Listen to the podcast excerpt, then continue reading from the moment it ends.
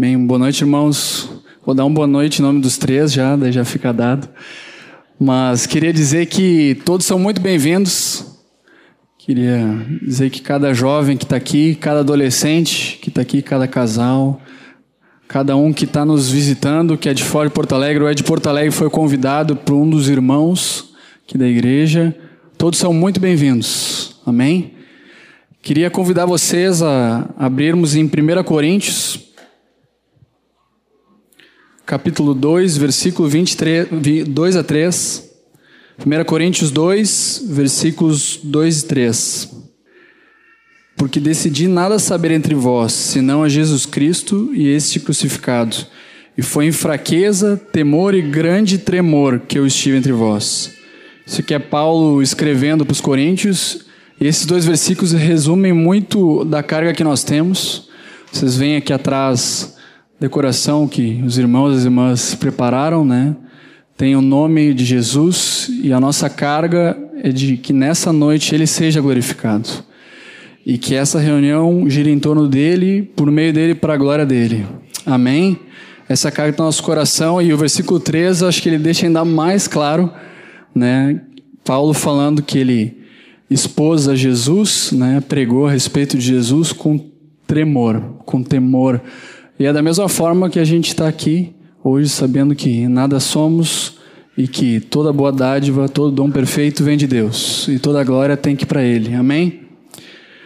Então essa é a nossa carga. Falamos sobre a respeito de Jesus, aquele que nos amou, aquele que morreu a morte que era para ser nossa, de cada um de nós, mas ele não ficou morto, ele ressuscitou. Ele foi exaltado pelo Pai. Um dia ele vai voltar para buscar a sua igreja para estarmos com Ele. Esse Jesus é Rei dos Reis, Ele é Senhor dos Senhores, e Ele não é um Deus distante, Ele é um Deus conosco, Deus Emanuel. Esse é o Jesus que nós queremos anunciar. Amém? Esse Jesus, Ele sendo Deus, Ele abriu mão da glória dele para um dia nascer no ventre de Maria como um bebê. E ele foi vivendo as fases que nós vivemos aqui. Eu vejo crianças. Um dia Jesus foi criança. Também dá para ver daqui adolescentes. Jesus um dia também foi adolescente. A maioria aqui são jovens, Jesus um dia também foi jovem. Temos adultos aqui também. Jesus passou por essas idades que a maioria de nós temos. Viveu em torno de 33 anos aqui na terra. Mas quando Jesus era pequeno, em torno de 12 anos, a palavra nos relata como foi o crescimento de Jesus. Queria convidar vocês a abrirem em Lucas, Evangelho de Lucas, capítulo 2, versículo 52. Lucas 2, 52. Esse versículo nos mostra como foi o crescimento de Jesus. Então, comentei que ele tinha em torno de 12 anos quando a Bíblia relata esse trecho. Então Jesus seria, na época que nós hoje chamaríamos de um, chamaríamos de um adolescente, de um pré-adolescente, né, Samir? Em torno de 12 anos. E o que, que a palavra nos mostra a respeito do crescimento de Jesus? Versículo 52. E crescia Jesus em sabedoria, estatura e graça diante de Deus e dos homens. vou repetir para gravarmos. Crescia Jesus em sabedoria, estatura e graça diante de Deus e dos homens. Esse versículo ele nos dá dois princípios que a gente gostaria de repartir com vocês. O primeiro deles é que o crescimento de Jesus ele era completo, ele não era em parte. Ele não crescia somente em estatura, ele faltava sabedoria e graça. Ele não crescia somente no espiritual, ele faltava estatura. Ele teve um crescimento completo. Quando nós reparamos no texto, né, fala crescia Jesus em sabedoria. Sabedoria fala de mente e mente é alma. Na sequência continua, ele crescia em estatura. Estatura fala de crescimento físico, fala de corpo. E na continuidade ele diz graça. A graça remete ao que é espiritual, o crescimento no espírito.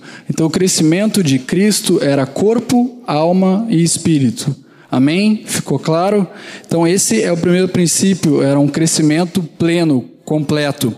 Podemos abrir também em 1 Tessalonicenses 5:23. Esse texto de Tessalonicenses 5:23 nos fala também a respeito de corpo, alma e espírito. 1 Tessalonicenses 5:23. Diz assim: O mesmo Deus da paz vos santifique em tudo, e o vosso espírito, alma e corpo sejam conservados íntegros e irrepreensíveis na vinda do nosso Senhor Jesus Cristo. Esse texto, assim como nós vimos o de Lucas, fala de corpo, alma e espírito.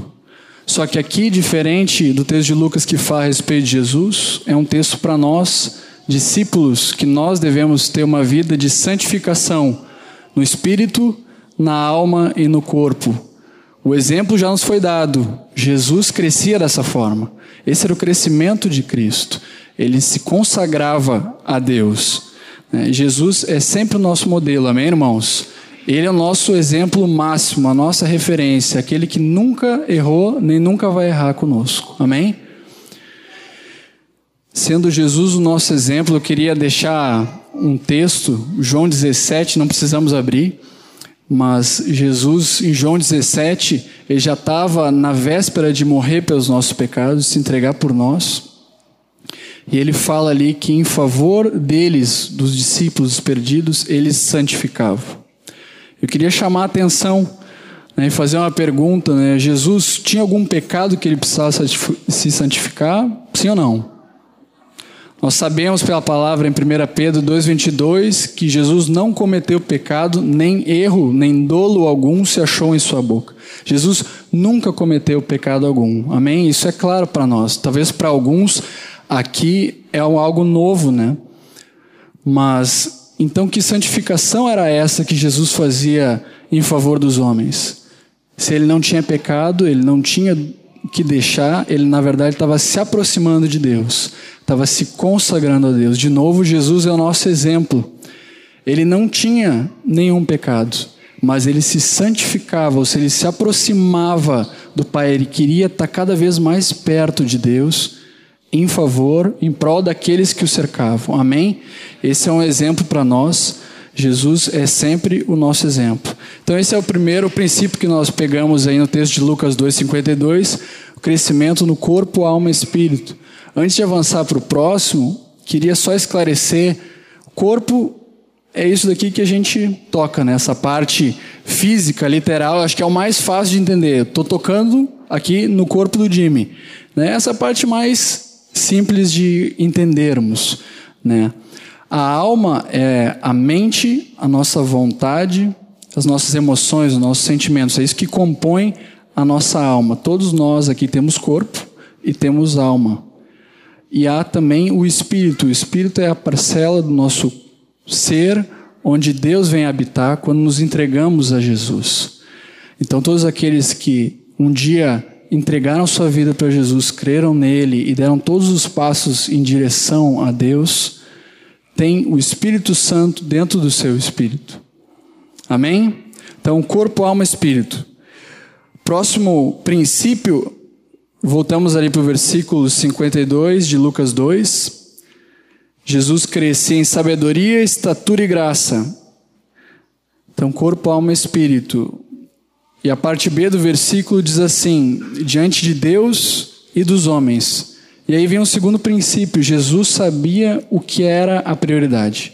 O buscar primeiro lugar o reino de Deus. E todas as outras coisas seriam acrescentadas. Ele tinha muito claro qual era a prioridade: crescer diante de Deus, favor diante de Deus, e depois tudo que era obra de Deus junto aos homens seria acrescentado. Ele tinha muita clareza. Então, primeiro Jesus crescia diante de Deus, depois também diante dos homens. E isso fica muito claro quando nós olhamos a cena do batismo de Jesus. Nós não vamos abrir agora o texto, mas o batismo de Jesus, Jesus chega no Jordão e ele vai ser batizado, sendo homem, vai ser batizado, né? e os céus se abrem e Deus Pai lá de cima fala: Esse é meu filho amado, em ti me comprazo, em quem eu tenho o meu prazer, a minha alegria, o meu gozo. Deus fala isso para o filho. E o Espírito Santo desce sobre ele. Então nós vemos nessa cena do batismo de Jesus toda a alegria, o gozo da Trindade junta participando do batismo de Jesus E eu queria fazer uma pergunta: quantos milagres Jesus tinha feito no seu batismo? Quantos enfermos ele tinha curado? Quantos mortos ele tinha ressuscitado? Nem na cruz ele tinha morrido. Mas ele era o prazer do Pai, porque em tudo ele cumpria a vontade do Pai. Em tudo. Ele aprendeu esse princípio, primeiro diante de Deus, depois diante dos homens. Primeiro ele agradou o Pai, então o batismo é um dos marcos do início do ministério de Jesus. E na largada, Deus já diz: Esse é meu filho. Esse é meu filho, em quem eu tenho todo o meu prazer. Deus quer que façamos a sua obra, mas em primeiro lugar, a sua vontade. E Jesus deixou muito claro isso em João 4,34, também não precisamos ver esse texto, mas ele diz: A minha comida consiste em fazer a vontade daquele que me enviou. Primeiro Deus. E ele continua dizendo: e realizar a sua obra. A obra era para com os homens, a vontade é de Deus, a vontade é a prioridade. Amém? A vontade de Deus para as nossas vidas. O resto é acrescentado. Amém? Esse princípio Jesus acompanhou a vida inteira dele. Nós falamos aqui a respeito de corpo, alma, espírito. Eu queria focar um pouco na alma, porque é na alma que fica a nossa vontade, nosso desejo. Eu quero ou eu não quero? Eu desejo ou eu não desejo? Isso fica na alma. E Jesus teve uma vida perfeita, ele nunca errou, a sua alma sempre esteve debaixo do governo do Espírito. E é assim que nós, como discípulos, precisamos viver. Esse é um segredo que Jesus nos ensinou.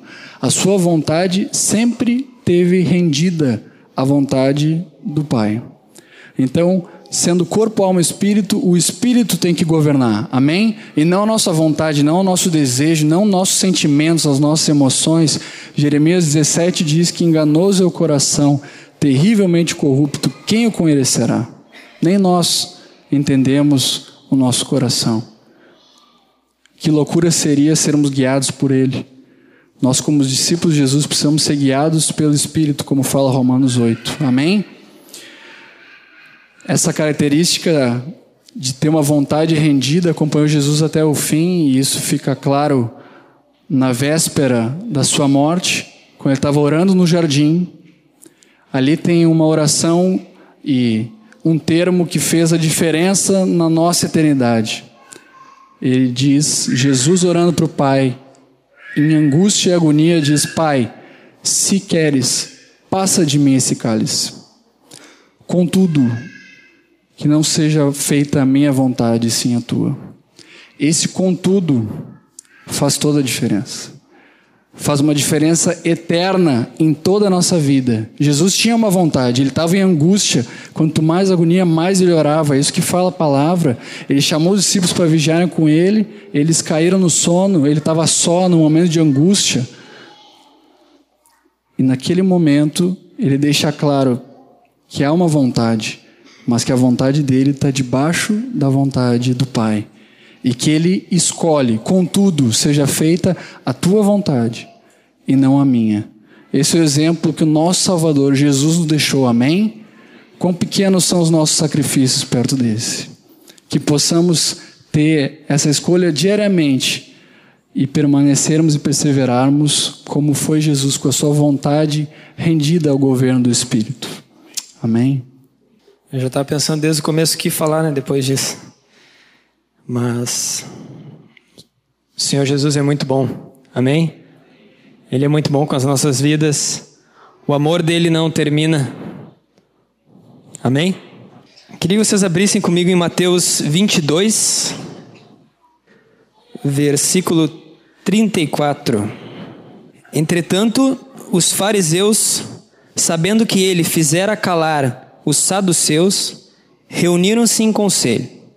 E um deles, intérprete da lei, experimentando-o, lhe perguntou: Mestre, qual é o grande mandamento na lei? Respondeu-lhes Jesus: Amarás o Senhor teu Deus de todo teu coração, de toda a tua alma e de todo o teu entendimento. Este é o grande e primeiro mandamento. O segundo, semelhante a este, é: Amarás o teu próximo como a ti mesmo.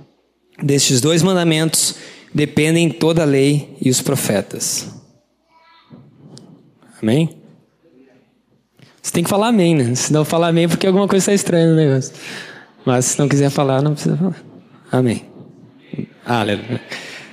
Uma pergunta para vocês. Tu já amou alguém? Calma. Ou já amou alguma coisa que foi assim muito grande? Eu sei que o Bruno está nessa fase. Mas vocês já amaram alguma coisa assim que era de todo o coração? Então vou contar um pouco do, um pouquinho da história minha que que aconteceu, que eu amei de todo o meu coração. Obviamente foi a Renata, né? Oh, que amor. Então, nessa história de amor, começou há muito tempo atrás, mas eu não vou contar ela de novo. O que, que aconteceu? Quando eu era adolescente, eu, de várias maneiras, pensava assim comigo: como eu vou conquistar ela? Como eu vou mostrar para ela que eu a amo de todo o coração, sem falar nada? Ouviu, adolescentes? Sem falar nada, caladinho. Como eu vou fazer isso?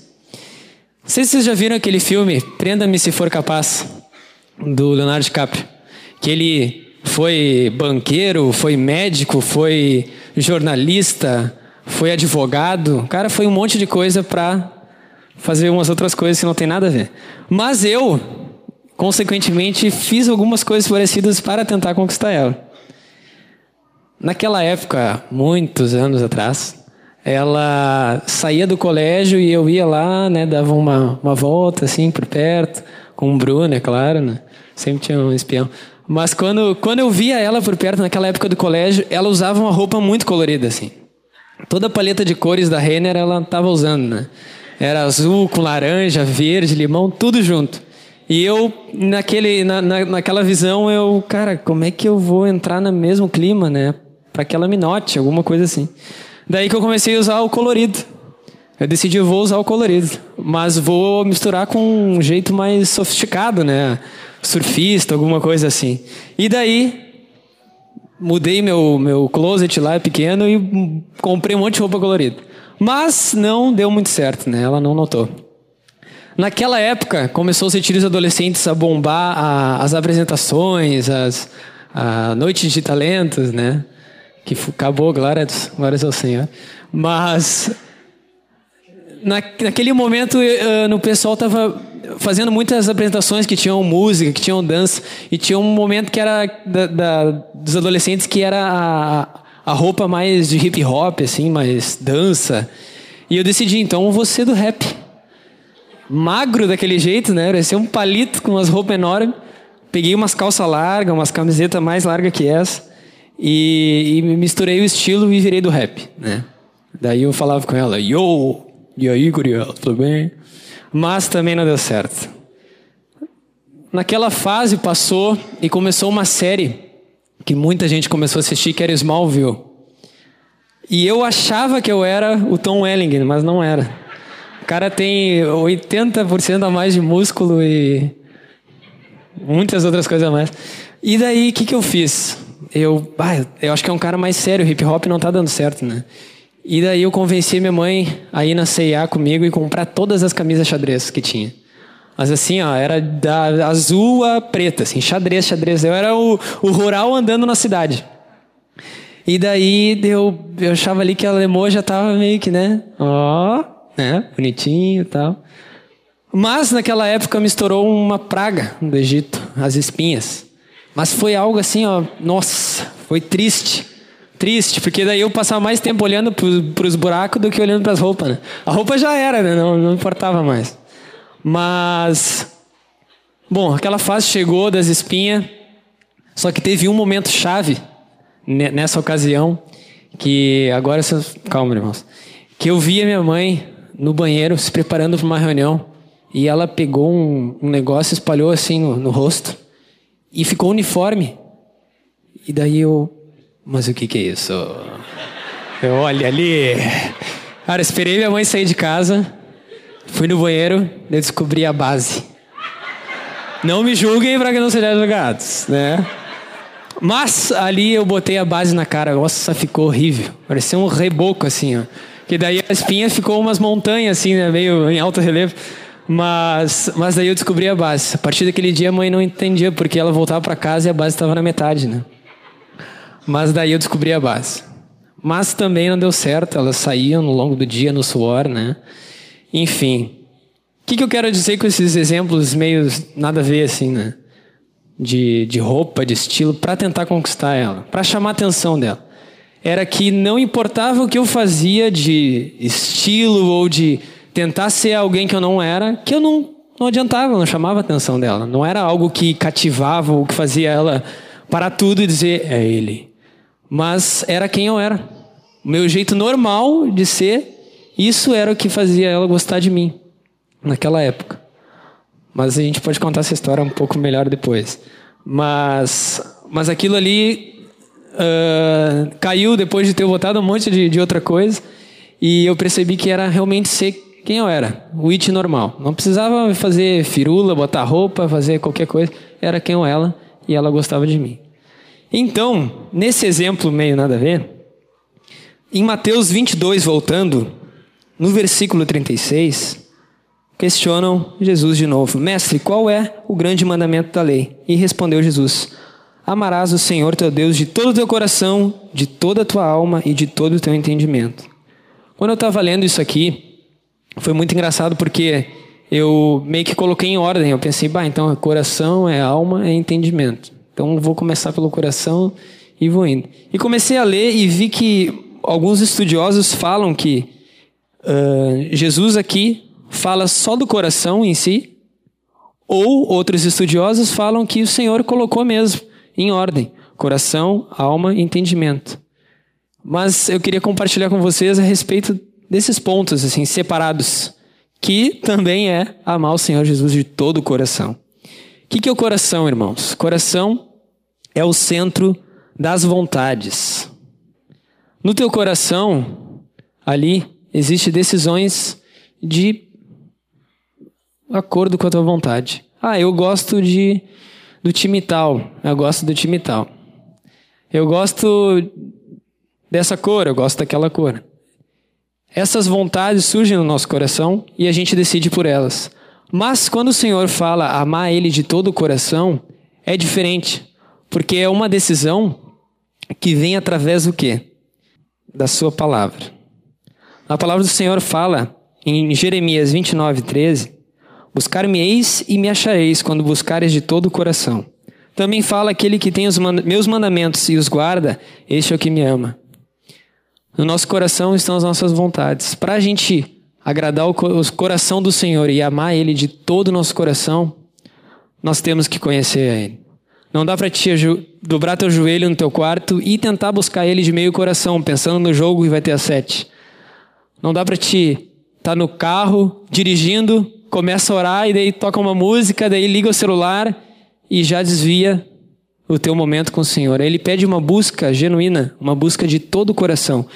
Tira as vontades do mundo, tira as tuas próprias vontades, às vezes coisas ilícitas, mas me busca de todo o coração. Ali eu vou encontrar. Ali tu vai encontrar o, verdadeiro amor em Cristo. Outro ponto é a alma. Na alma todos os, estão todos os nossos sentimentos e as nossas emoções.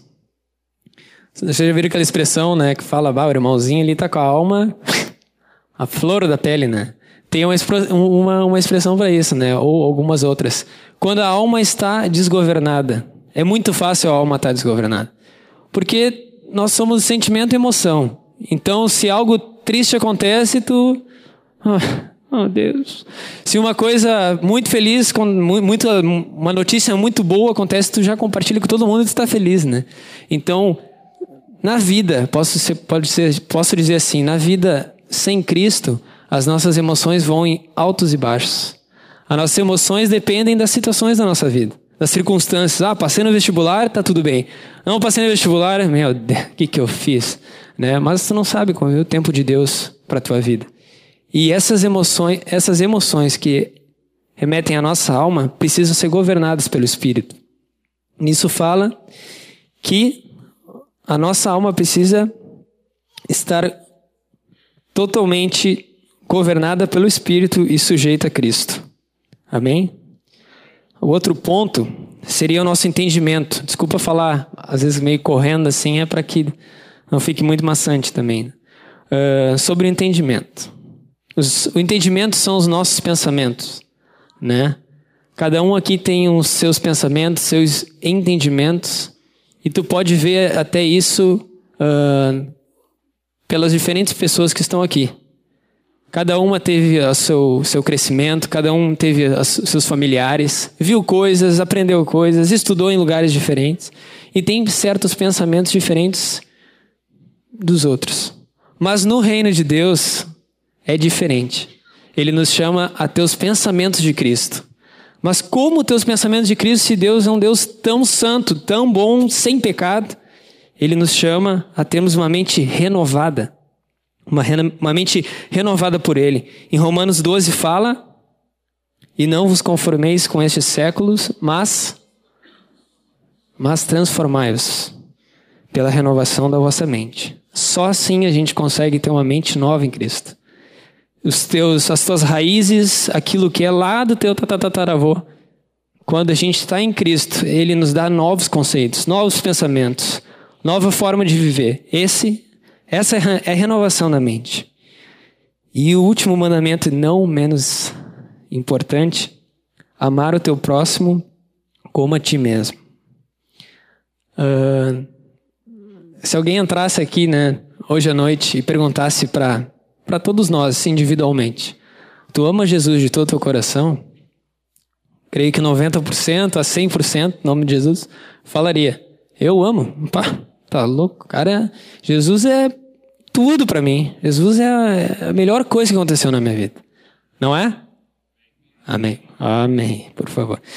Mas depois o irmão faz uma outra pergunta para ti. E o teu irmão? Daí, pá, daí pegou, né? E o teu irmão, tu ama de todo o teu coração? Sabe que às vezes tem aquela, aqueles irmãos assim que tu não te identifica, assim, não, não é um irmão que tu, ah, parceiro, vai lá em casa, não tem uma afinidade, ou até nem, nem conhece, né?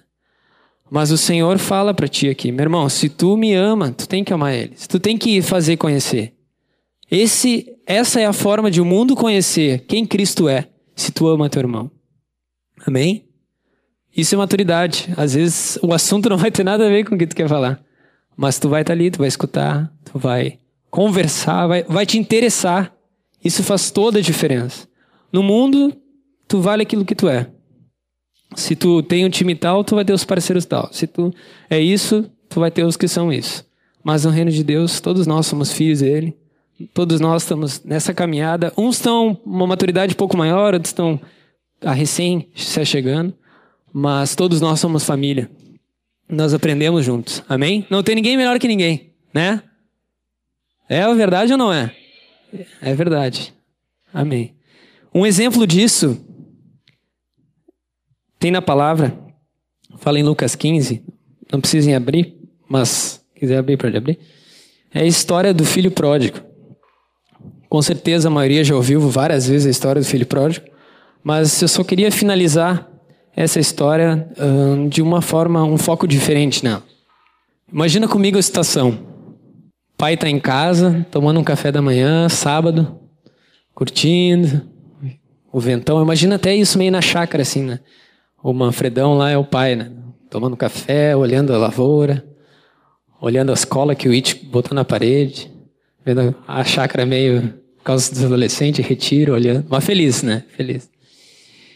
E daí vem o filho mais novo e fala: Pai, tô zarpando vou puxar a carroça, vou embora e eu quero tudo que é meu, toda herança. Pai, eu quero e eu vou tocar o barco na minha vida.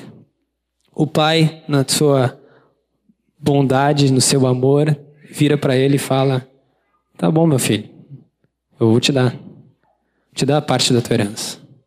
O pai recolhe todos os trocos, tudo que era ele, era, era dele, e dá para o filho. E o filho parte.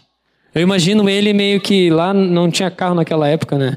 Ele caminhando assim, exausto, daí chega na cidade e vê uma cidade louca assim, né? E ele com dinheiro no bolso começa a gastar, vai em festa e com gurias e, enfim, gasta todo o dinheiro que ele tinha só em coisas para si. Naquele momento, a economia dele começa, depois de um certo tempo, a economia dele começa a cair, ele já se encontra sem dinheiro.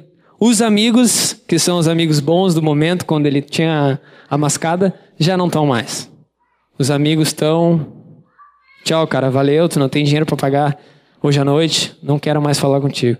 Os amigos vão embora, o dinheiro vai embora. E ele cai em si. Ele ainda não caiu em si, calma, irmãos. Falei errado. Ele vai tentar arranjar emprego e não consegue. E ele acaba trabalhando para um certo homem que tinha porcos e ele era o cara que alimentava os porcos. Então imagina, um tempo atrás tu tem dinheiro, tá pagando para todo mundo, tá feliz, na loucura, e no tempo, um tempinho depois tu já se encontra sem nada e alimentando porcos. Naquela época, o judeu comer carne de porco já era algo possível, era algo horripilante. Agora imagina tu alimentando os porcos que tu nem podia comer. E ele está comendo comida com os porcos. Naquele momento, agora ele cai em si e ele reflete. E ele fala, assim, ele pensa assim: bah, imagina, os, os servos do meu pai que estão lá aonde eu morava antes, naquela casa, com a minha família, têm uma vida melhor que a minha. Eles trabalham para o meu pai e têm muito mais que eu tenho agora. Naquele momento ele ele se arrepende e decide voltar para casa. Daí nesse momento eu comecei a pensar, né, ah, se fosse eu, né, depois de ter pisado na jaca, ter feito tudo aquilo ali, eu ia pensar todo o caminho de volta, o discurso que eu ia dar pro meu pai, né? Eu pensei, bah, pai, uh, senhor, eu, eu ia ficar pensando, né, o que que eu vou falar pro meu pai me perdoar, porque eu simplesmente queimei meu filme. Ele chega perto de casa, tá descendo o morro ali, tá chegando perto de casa. Ele avista, ele olha a chácara de novo ali. E nesse momento é engraçado, porque na palavra fala que o pai correu, o pai estava procurando pelo filho e ele corre em direção ao filho. Imagina aquela época, aquelas roupas enormes assim, né, gigante, arregaça as roupas e sai correndo em direção do filho. Sai correndo em direção do filho. E daí ele, ele devia estar naquele momento de pai, me perdoa. E o pai abraça o filho e. Mas, pai, não, não, não, deixa eu. Chama e vira os servos e fala: olha, tragam-lhe sandálias, tragam roupas novas, dê para ele um anel. Meu filho que estava perdido foi achado. Vamos ter uma festa, vamos matar os bichos aí, vamos fazer uma churrascada. Ele falou isso. E o filho, eu agora imagino ele, o filho de novo, né? Mas pai, olha o que eu fiz. Por que que tu me recebe assim? Um pai muito bondoso, um pai muito amoroso, muito misericordioso. Eu penso comigo, se eu fosse o pai, misericórdia. O guri fosse lá e fizesse tudo isso, mas olha, uma chulepa nas orelhas dele quando chegasse em casa, né? Mas não foi isso, não foi a reação do pai. Porque não é, não é a nossa reação. Não foi uma reação humana. Foi uma reação do Senhor através da vida daquele pai. E, e eu queria trazer de novo essa, essa, com esse exemplo, que esse amor de pai pelo filho é o amor de Deus por nós. Esse amor é um amor que não importa aquilo que tu fez no teu passado, os pecados que tu fez no teu passado, a partir do momento que tu te arrependeu, decidiu pelo Senhor, Ele fez tudo novo. Uma nova história o Senhor fez. Amém? E esse amor que o Senhor tem por ti, Ele quer te dizer hoje que Ele te ama. Ele é um Deus de amor. É um Deus muito bom, muito misericordioso.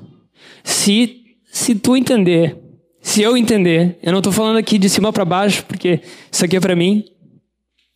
Mas se tu entender o amor de Deus pela tua vida, tu não vai mais deixar Ele. Se nós entendemos o amor de Deus por nós e nós amarmos a Ele de todo o nosso coração, nós não vamos deixar um embora da congregação sem dar um abraço e um beijo. A gente vai vir nessa sexta-feira aqui só para estar em família, só para nos abraçarmos, só para nos beijarmos e estar em comunhão com o Senhor. Eu tinha compromisso de não chorar, porque quando eu choro eu mudo de voz. Quem estava no meu casamento viu que eu fiquei com uma voz de ratatouille depois que comecei a chorar. Mas, mas o amor do Senhor é muito grande, irmãos. E esse é o amor que Ele tem para a nossa congregação, como igreja, de nós andarmos juntos, amando uns aos outros e reconhecendo que Ele é o nosso Deus. Amém? Aleluia. Aleluia. Por isso eu não me envergonho do Evangelho, porque é o poder de Deus para a salvação de todo aquele que crê. O Evangelho atravessou fronteiras e gerações e continua mudando e transformando vidas porque é o poder de Deus. O pecado fez um corte profundo na comunhão do homem com Deus. E o homem perdeu aquilo que ele tinha de maior valor, a semelhança dele com Jesus. Porque Jesus é o que há de maior valor em todo o universo. Quando o homem pecou, ele perdeu essa comunhão com o Senhor. Mas um dia, na terra de Israel, lá para um bando de pastorzinho pobres, os céus bradou: Eis que eu vos trago boas novas, novas de grande alegria, porque lá na terra de Davi nasceu Jesus, o Senhor, o Salvador. Glória a Deus nas maiores alturas, paz na terra entre os homens a quem Ele quer bem. Essa mensagem do Evangelho é boas notícias, é ótimas notícias. Quando eu conheci o Senhor, eu tinha problemas em todas as áreas da minha vida com relação ao amor. Porque o homem busca esse amor que nós estamos falando como referência para suprir aquilo que só Deus pode suprir. Alguns, de repente, aqui têm um amor humano frustrado, ou um amor de pai frustrado. Eu fui um cara que cresci sem pai perto. Inclusive, uma característica em Deus que eu acho mais maravilhosa para mim por causa desse buraco que ficou na minha vida é a paternidade de Deus.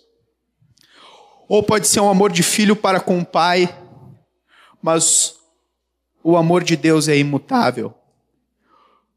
Quando nós falamos de nós amarmos o Senhor de todo o nosso coração, fala de algo que é nosso, mas eu queria lembrar de algo que é dele para conosco. Porque a palavra diz que nisso consiste o amor, não em que nós tenhamos amado a Deus, mas que Ele nos amou e entregou o Seu Filho como propiciação pelos nossos pecados, para nos redimir, para nos comprar. Todos nós, quando eu olho para o Senhor, eu vejo o tamanho da gravidade que foi o pecado, porque o pecado, nós podemos medir ele pelo preço que custou o Senhor nos resgatar dessa condição que o pecado nos lançou de morte para com Deus.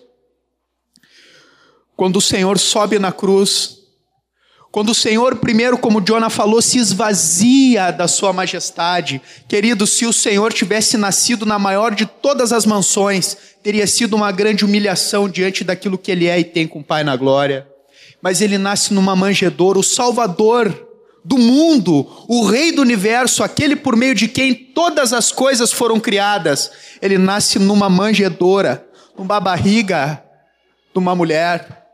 Aquele que o universo não pode conter, se despiu de toda a sua realeza, majestade, porque nos amou e ele não precisava eu quero trazer essa autossuficiência de Deus que Paulo prega. Ele diz: Deus não é servido por mãos humanas como se de alguma coisa alguém, se ele precisasse de alguma coisa. Ele mesmo é quem todos dá a vida, a respiração e tudo mais, pois nele vivemos, nos movemos e existimos. Ele é antes de todas as coisas, nele tudo subsiste. Ele é o centro de todas as coisas.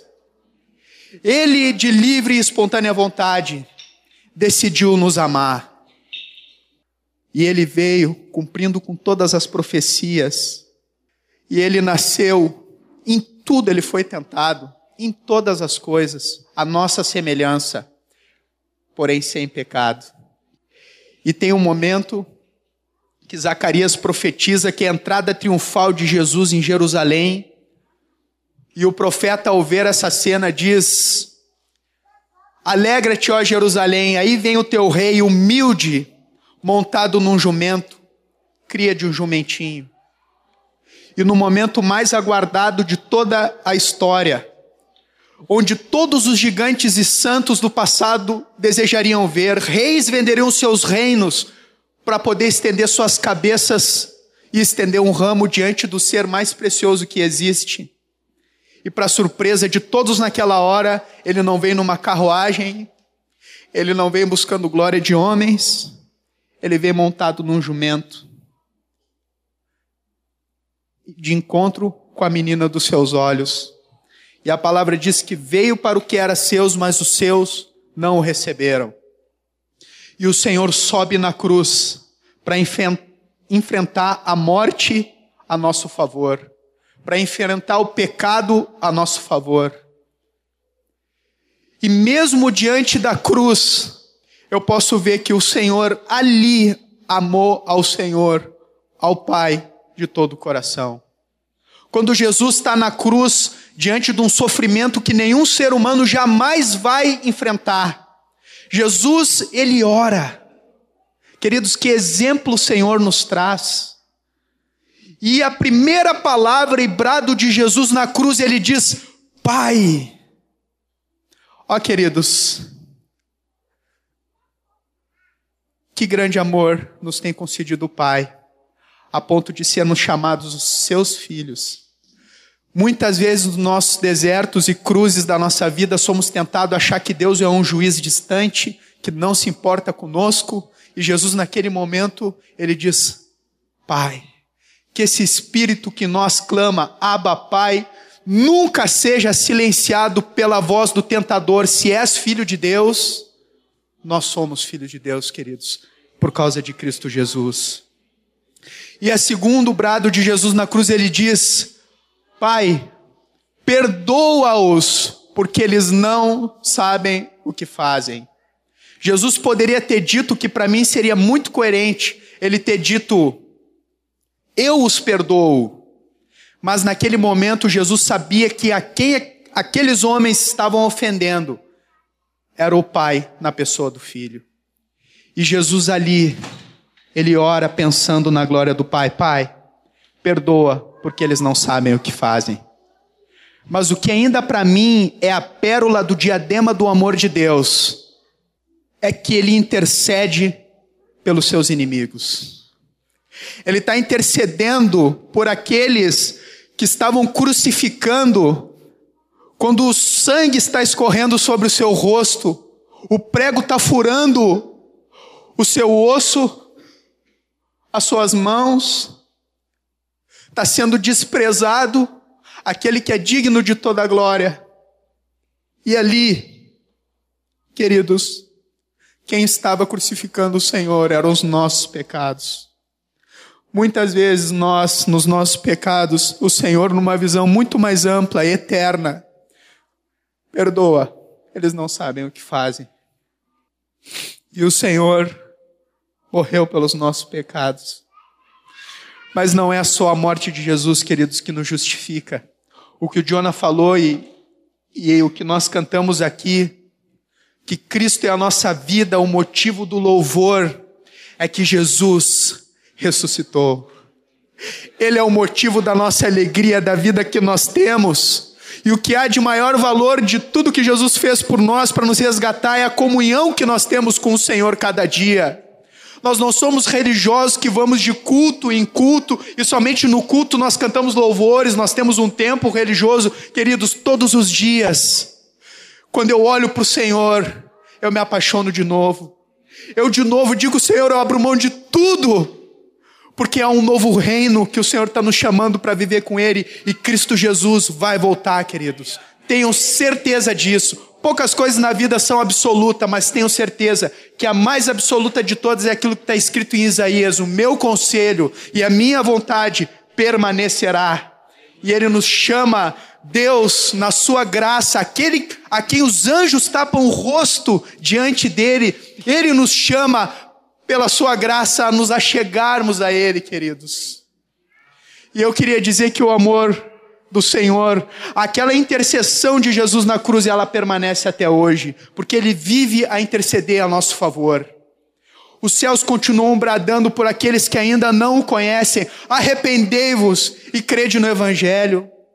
Saiam dessa vida que vocês não foram criados para viver, para essa comunhão maravilhosa, para esse preenchimento que só Deus pode fazer, nos preencher o nosso coração, não o amor humano, o dinheiro. Eu experimentei, tive nos dois lados da moeda, e eu posso dizer que a alegria que nós temos em Deus é incomparavelmente melhor do que tudo. E aqueles que têm na caminhada se desiludido, se desanimado, o Senhor vive a interceder a teu favor. O amor do Senhor não muda. O caráter de Deus é perfeito. Do maior dos anjos ao menor dos vermes, ao adorador, aquele que blasfema contra Deus, se Deus os abandonassem, ambos virariam pó. Deus sustenta todos na palma das mãos. E Ele ama com amor incondicional. Quando eu encontrei esse amor, queridos, eu me rendi. Esse amor é perfeito. Deus é amor. O Senhor nos chama, queridos, a nos rendermos a Ele. Não aqui porque é um encontro como um evento, mas cada dia nos rendermos a Ele. Essa comunhão maravilhosa, o mundo não conhece. E quando nós estamos diante de Deus, dessa vida do Senhor, em toda parte que nós vamos, nós exalamos esse bom perfume. Tem algo diferente que acontece. Nós não podemos conter isso, queridos. O Senhor quer romper com os odres, quer derramar do seu espírito e da sua vida. Mas tudo começa com um passo de fé da nossa parte, de nos rendermos ao Senhor. Entrega o teu caminho ao Senhor, confia nele, o mais ele fará. Se há alguns aqui, queridos, que não conhecem ao Senhor e querem se render diante do Senhor, ou outros que querem renovar essa decisão, eu quero junto me render ao Senhor. E antes de nós orarmos, eu queria ler um salmo com vocês, não precisam abrir, mas abram os olhos do coração, os ouvidos e escutem esse salmo. Diz assim, Salmo 103: Bendize, ó minha alma, ao Senhor, e tudo que há em mim, bendiga seu santo nome. Bendiga, ó minha alma, ao Senhor, e não te esqueças de nenhum só dos seus benefícios. Ele é quem perdoa todas as tuas iniquidades, quem sara todas as tuas enfermidades, quem da cova redime a tua vida e te coroa de graça e misericórdia quem farta de bens a tua velhice, de sorte que a tua mocidade se renova como a da águia. O Senhor faz justiça, julga todos os oprimidos. O Senhor é misericordioso e compassivo, longânimo e assaz benigno, não repreende perpetuamente, nem conserva para sempre a sua ira, não nos trata segundo os nossos pecados, nem nos retribui consoante as nossas iniquidades, pois quanto ao céu se alteia acima da terra, assim é grande a sua misericórdia para os que o temem. Quanto dista o Oriente do Ocidente, assim afasta de nós as nossas transgressões. Como um pai se compadece do seu filho, assim o Senhor se compadece dos que o temem, pois ele conhece a nossa estrutura e sabe que somos pó. Que Deus maravilhoso que nós temos, queridos. Nós precisamos cada dia redescobrir esse Deus maravilhoso a quem nós pertencemos. Que privilégio temos, queridos, de fazer parte do povo de Deus, que vai estar com Ele para todo sempre no céu. Isso não é uma fantasia. Nós podemos nos alegrar pelo peso de glória dessa realidade. Por isso, enquanto cantamos e louvamos, nós queremos orar para que Deus arranque com a mão poderosa dele tudo, toda a escama, tudo aquilo que tem te levado a ter uma tristeza dentro do reino de Deus, o Senhor quer derramar alegria mesmo no meio da tristeza. Não é uma mudança de circunstância, mas é de revelação, queridos, da presença do Senhor. Por isso eu queria, se alguém quiser vir aqui na frente, se alguém quiser se prostrar aí, se quiser vir aqui, nós vamos estar estendendo as mãos, se prostrando junto para orar. Mas eu queria que agora nós dobrássemos os nossos corações. O Senhor quer ouvir a voz do teu coração, queridos. Ele quer ouvir as tuas palavras. Não importa se tu ora bonito, Se tu usa a palavra certa, Deus está vendo é o coração. Por isso, queridos, orem com a voz do coração ao Senhor. Os céus se alegram quando um pecador se arrepende, quando uma ovelha volta para o aprisco, a alegria diante de Deus. Queridos, vamos nos dobrar diante do Senhor. Ele está entre nós, o seu amor não falha. Aleluia, Senhor.